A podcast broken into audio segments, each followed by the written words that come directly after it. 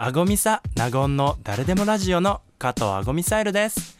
誰でもラジオは SBS ラジオで毎週月曜日の夕方5時45分から放送中です。それでは今回の配信スタートです。お気を確かに。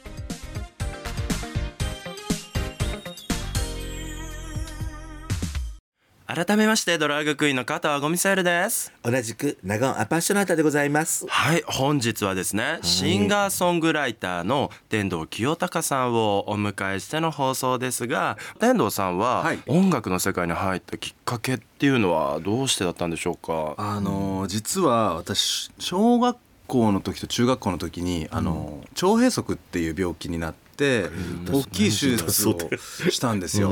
でそ特にその中学生の時に、まあ、2ヶ月ぐらい入院してもうずっとご飯食べれないみたいな時があってでその時にこうずーっと音楽を聴いてたんですよね。でなんかそのもう明日どうなっちゃうかわからないみたいなもう病室でこう一人ですごいこうまあ孤独を感じていた時に音楽がなんか自分のこう救いになったんですよね。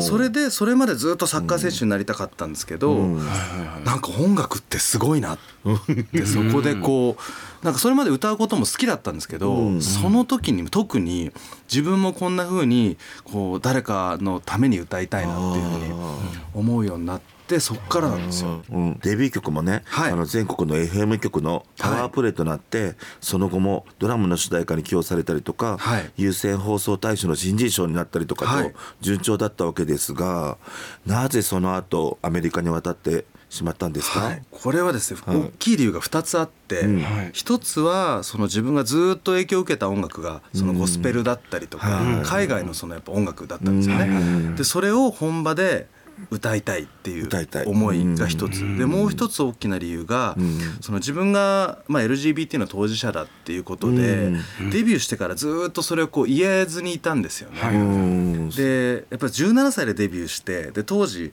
ダンスをしたりとかそういうこともしてたのでちょっとこう見られ方的に本当にアーティストだけっていうよりはそういうこう少しアイドル的な要素もあったりとかなんかそういう中で自分がその嘘をついてるなんかこう演じてることに対してすごく罪悪感が出てきてしまってでそれでなんかこのまま続けていったらなんか自分がもう音楽嫌になっちゃいそうとあ逆にね。やっぱりその自分をこう出せないじゃないですか。うん。はい。っていうことがあってもう環境を一気に変えたいっていう、はいはいはい。そういう思いでアメリカに行ったっていう。だっ確かにてあんだけ人気があったのになんか突然でしょほぼ。いやーまあ自己嫌悪になってしまうというかやっぱりこうやってインタビューを受けてても何気なくこう好きな女性はとかあ絶対出てくるね。そういう話出てくるじゃないですか。うんうんうん。なんかそのでそれに対して自分が毎回こう嘘を言わないといけないっていうのがすごいこう苦しくなってしまって。はいはい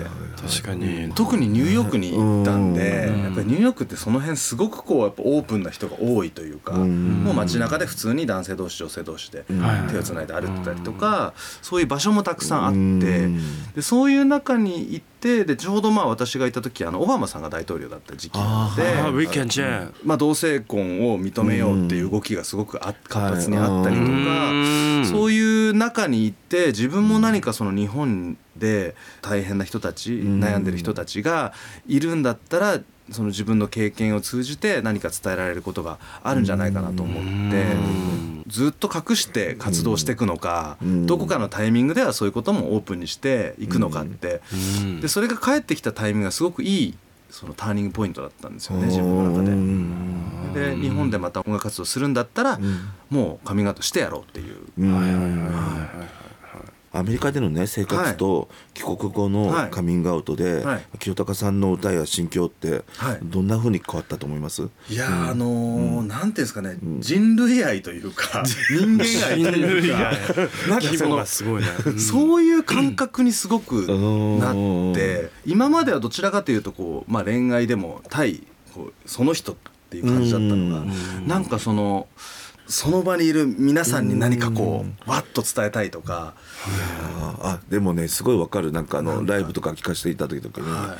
お客さんのね、なんか輝き具合っていうかなんか、みんながねなんかすごい笑顔になっていくのね。なんか、うん。あれってなんかやっぱり歌詞がだいぶあの分かりやすいでしょ？そうですね分かりやすくてなんかメッセージをくれてる感じがするし、やっぱり昔のねその、アメリカ行く前とかの、はいはい。かっこいい歌詞だけどなんか、はいはい。とまたやっぱやっぱりちょっと種類が違うというか。そうですね、ん。この言葉なんかも本当に子供でも分かるような言葉で、うん。やっぱり子供たちにも歌いたいっていうのもあるんですよね。なるほどその時にやっぱり一回聞いてうん。理解できてあなんかすごくこう心に響いたっていうふうに思ってほしいのでうん。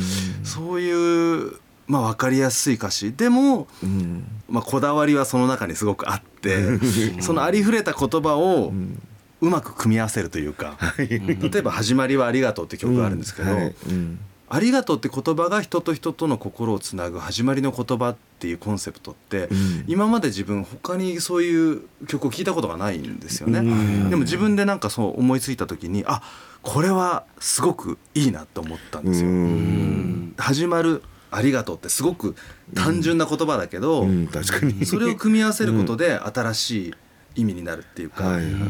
そこはすごここだわってるところではあるんですけどね。なんかこうそれでなんかこう手話というかなんあかーはい。そうそういう活動もされてましたよね。はい。うんうん。そう手話はやっぱり自分がそのカミングアウトして、うん。そのマイノリティの人たちとつながることがやっぱりそういう機会が増えたんですよね。うん。はいでやっぱ聞こえない方々ってコンサートに行けないとか、はいはいはい。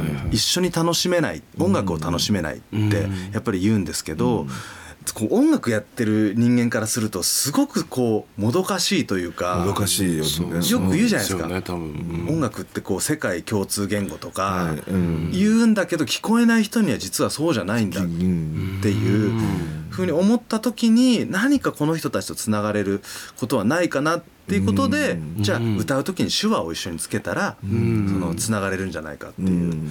そういうところからなんですけどね。そそれがなんかこうツイッターでこう何々いろいろな人がチャレンジしてみて、ああはい、うん。感じで。手話チャレンジやってましたそうですね。拡散されてるの見て、あすごいなって思った、あありがとうございます。思い出がありますその当時。はいはいはいはい。ということでですね本日はシンガーソングライターの天童清隆さんに伺いました。あごみさ納言の誰でもラジオの納言アパショナタでございます。今回の配信はいかがでしたか？それでは次回もお楽しみに。ありがとうございました。